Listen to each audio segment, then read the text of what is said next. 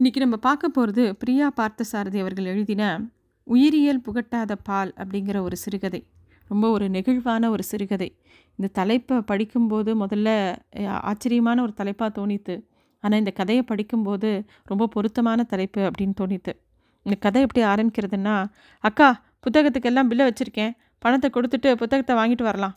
தங்கவேலு பில்லை அகிலாவிடம் நீட்டினான். அகிலா அதை வாங்கி கொண்டாள். அதன் மேலே எழுதியிருந்தது lucky stationery and book sellers. Lucky.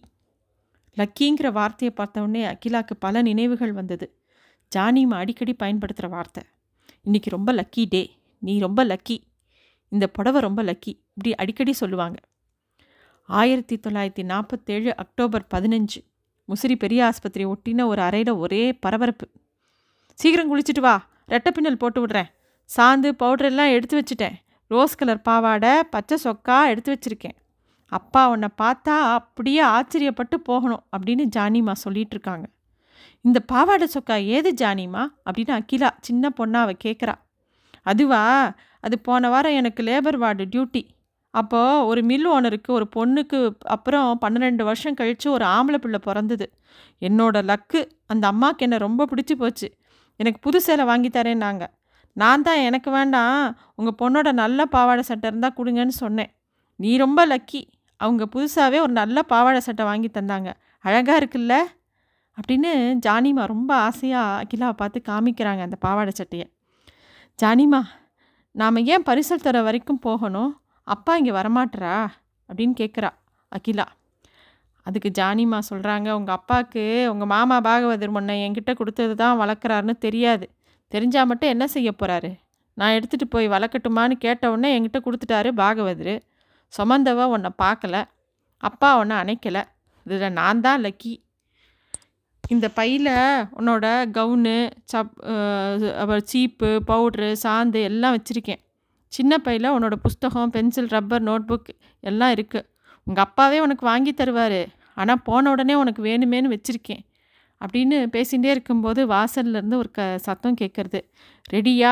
அப்படின்னு கேட்டுக்கிட்டே அந்த பாகவதர் எட்டி பார்க்குறாரு ஹரிதாஸ் படத்துக்கு அப்புறம் அவருக்கு பாகவதருங்கிற பேர் தங்கி போச்சு. ஏன்னா அவர் பாகவதர் மாதிரி தலைமுடி வளர்த்துட்டுருப்பார் இதோ கதவை பூட்டணும் அவ்வளோதான் அப்படின்னு ஜானிமா சொல்லும்போது அவர் கதவை பூட்டுறதை தடுக்கிறார் பாகவதர்.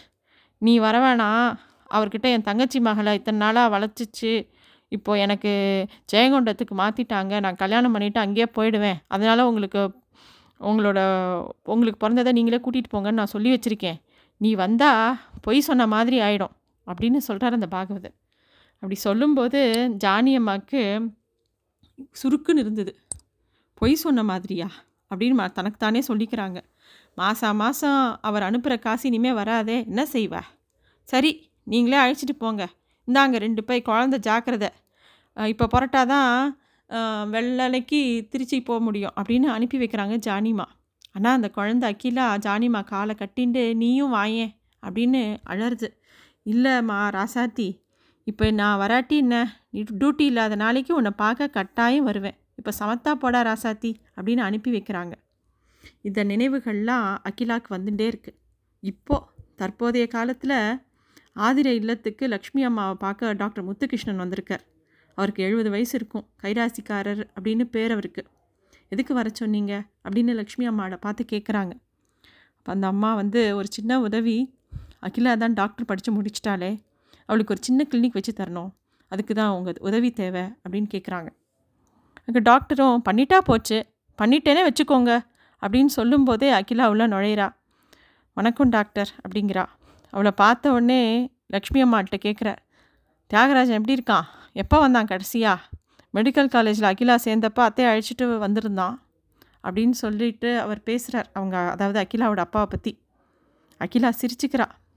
திருப்பி அவளோட நினைவுகள் பின்னோக்கி போகிறது திருச்சியிலேருந்து அவங்க அப்பாவை கையை பிடிச்சின்னு அவள் கூட்டின்னு வந்தது அவங்க அப்பா அவங்க வீட்டுக்கு கூட்டின்னு போனது எல்லாம் ஞாபகத்துக்கு வருது அவளுக்கு. தியாகராஜன் ஒரு கையில் பையன் ஒரு கையில் அகிலாவையும் பிடிச்சி நின்னார். அகிலாட்ட சொல்கிறாரு நான் சொன்னது நினைவு இருக்கா என்னை சித்தப்பான்னு தான் கூப்பிடணும். அப்பா ஆர்மியில் டெல்லியில் இருக்கான்னு சொல்லணும். புரிஞ்சுதா? அப்படின்னு சொல்கிறார் தலையை அப்படியே அகிலா ஆட்டின்ண்டே இருக்கா. பாவாடியை தூக்கிண்டு படிகளில் ஏறி வீட்டுக்குள்ளே நுழையிறாங்க. கூட்டத்தில் ரேடியோவில் பாட்டு கே ஓடின்னு இருந்தது பெரிய ஊஞ்சல். அந்த ஊஞ்சலில் ஒரு சின்ன பையன் ஒரு பொண்ணோட மடியில் படுத்துன்னு இருக்கான் அதை பார்த்த அகிலா இது யார் சித்தப்பா? அப்படின்னு கேட்ட உடனே இதுதான் சித்தி அப்படின்னு சொல்கிறார் அவர். அப்படின்னு சொல்லிட்டு வேகமாக அகிலா கூட்டிட்டு சமயக்கட்டுக்கு போகிறார் போகிறாரு அத்தை அத்தைன்னு கூப்பிட்டுட்டே போகிறார் வந்தாச்சா? வாங்கோ வாங்கோ. நான் காத்துட்டுருக்கேன் இதுதான் அந்த கிளி குஞ்சா. தியாகு உங்கள் அம்மாவை உரிச்சு வச்சிருக்கடா. ரெண்டு பேரும் கை கால் அலமின்னு வாங்கோ. தோசை வாத்து வச்சுருக்கேன். அப்படின்னு சொல்லி அவ- அந்த பாட்டி சொல்கிறாங்க அப்போ அந்த பாட்டியோட கையில் தான் கையை பு கொடுக்குறாரு அந்த தியாகராஜன். ஒரு பையும் இந்த அகிலாவையும் கையில் கொடுக்குறாங்க. சமையல் வேலையெல்லாம் முடிஞ்ச அப்புறம் அந்த சமையல் கூடத்துக்கு பக்கத்தில் ஒரு சின்ன அறை. அதில் தான் அந்த அத்தை பாட்டியோட அந்த அகிலாவும் ராத்திரி படுத்துக்கிறா பாய் விரிச்சு. அகிலாவுக்கு அ- அழுகழுகியாக வந்தது. காமுங்கிற அந்த காமாட்சி தியா காமாட்சி யாருன்னா தியாகராஜனோட ஒரே அத்தை. அவருடைய அவருடைய கணவரும் நாட்டு விடுதலைக்காகவே உயிர் விட்டார் அப்படின்னு கூட சொல்லலாம். அவ அவருக்கு ரொம்ப தேசப்பற்று ஜாஸ்தி. இந்த பாட்டிக்கும் தேசப்பற்று ரொம்ப ஜாஸ்தி. பாரதியாரோட இரங்கல் கூட்டத்தில் நடந்த அடிதடியில் தலையில் காயம் பட்டு இறந்து போயிட்டார். இங்கே என்கிட்ட படுத்துக்கோ. உனக்கு பாட்டு தெரியுமா? அப்படின்னு பேச ஆரம்பிச்சாங்க அந்த பாட்டி. தெரியும். அப்படிங்கிற மாதிரி தலையாட்டினா அகிலா. ஏன் அழற? அந்த குழந்தை அழுதுண்டே இருந்தது. குழந்த அழுதுண்டே சொல்கிறது எனக்கு ஜானிமாவை பார்க்கணும் போல் இருக்குது அப்படின்னு. அதுக்கு என்ன? நான் அழிச்சின்னு போகிறேன் இப்போ ஒரு பாட்டு பாடு பார்க்கலாம். என்ன பாட்டு தெரியும்? அப்போ அந்த பொண்ணு சொல்கிறது நானும் ஜானிமாவும் நாம் இருவர் அப்படிங்கிற படத்துக்கு போனோம். அதில் ஆடுவோமே பல்லு பாடுவோமேன்னு பாட்டு பாடி டான்ஸ் கூட ஆடுவேன் அப்படின்னோடனே பா அந்த பாட்டி அடட இது பாரதியார் பாட்டாச்சே. பாரதியார் பாட்டு பாடினா மட்டும் போராது அவர் என்ன சொன்னாரோ பெண்கள் எப்படியெல்லாம் இருக்கணும்னு நினச்சாரோ அப்படிலாம் இருக்கணும். தெரியுமா? எதுக்கும் பயப்படக்கூடாது. எது தெரிஞ்சாலும் அழுத்தமாக சொல்லணும். தெருக்கோடியில் ஒரு பார்க் இருக்குது நவம்பர் பதினாலாம் தேதி நேரு பிறந்த நாள். குழந்தைகள் எல்லாம் வந்து பாட்டு பாடுவா டான்ஸ் ஆடுவா இப்போ நிறைய பேசுவா. நான் உன்னை அழைச்சின்னு போகிறேன் நீயும் அங்கே வந்து உனக்கு தெரிஞ்சதை பாடு ஆடு. தெரிஞ்சுதா? இப்போ படுத்து தூங்கு. அப்படியே தியாகராஜனோட மனைவி எப்படின்னா ரொம்ப பட்டுக்க மாட்டா. பகல் நேரத்தில் பகல் உணவு முடிஞ்சோடனே அவங்க பிறந்த வீட்டுக்கு போயிடுவா. சாயந்தரம் தியாகராஜன் வந்து ஆஃபீஸ் விட்டு வரும்போது தான் வீட்டுக்கு வருவாள் சில சமயம் தியாகராஜன் ஊரில் இல்லைன்னா அவ இரவு சாப்பாடையும் முடிச்சுட்டு தான் வீட்டுக்கு வருவாள் ஒரு மாதிரி ஒட்டுதலே இல்லாத ஒரு பொம்மநாட்டி விடுமுறையெல்லாம் முடிஞ்சவொடனே அகிலா ஒரு ஸ்கூலில் சேர்க்குறாங்க. அவள் வந்து அகிலா நீ கேட்குறா ஏன் பாட்டி? சித்தப்பா பையனும் என்னோடய ஸ்கூலுக்கு வரமாட்டானா? அப்படின்னோடனே அவன் வேறு பள்ளிக்கூடத்துக்கு போகிறான் அவள் தாத்தா வண்டியில் அழிச்சின்னு போவாள் நான் உன்னை உன் பள்ளிக்கூடம் பக்கத்தில் தான் இருக்குது நான் உன்னை ரெண்டு நாள் கூட்டின்னு போகிறேன் அதுக்கப்புறம் நீயே தனியாக போயிட்டு வந்துடலாம். எதுக்கும் பயப்படக்கூடாது அப்படின்னு சொல்கிறான் அகிலாவுக்கு பள்ளிக்கூடம் ரொம்ப பிடிச்சு போயிடுது நிறைய தோழிகள் கிடச்சாங்க.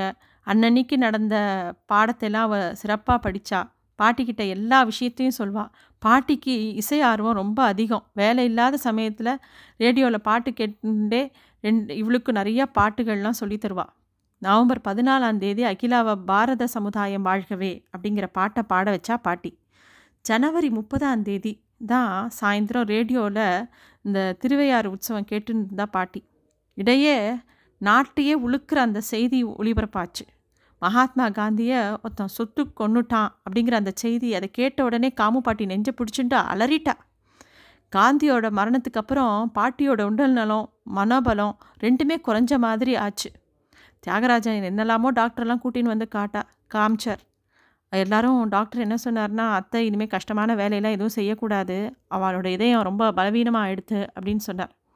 தியாகராஜனும் சமையலுக்கு வேறு ஆள்லாம் பார்க்க ஆரம்பிச்சிட்டார். அத்தையை சாப்பிட்டுட்டோ பூஜை முடிச்சுட்டு பேசாமல் பாட்டு சொல்லிட்டுரு வேறு எதுவும் பண்ண வேண்டாம் அப்படின்னும் சொல்லிட்டார். காமாட்சி பாட்டிக்கு ஒரே ஒரு கவலை தான் இருந்தது. நாளுக்கு நாள் ஆஹாஹா அந்த கவலை ஜாஸ்தியாச்சு. என்னென்னா தனக்கு ஏதாவது ஒன்று ஆயிடுத்துன்னா இந்த அகிலா என்ன ஆவாளோ அப்படிங்கிற கவலை தான். யோசிச்சு யோசிச்சு ஒரு முடிவுக்கு வந்தா.